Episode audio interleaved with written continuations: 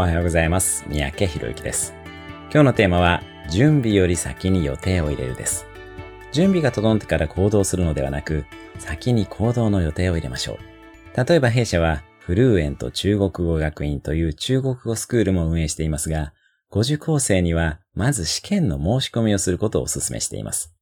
準備をしてから試験を受けるのではなく、試験に申し込んでから準備をするのです。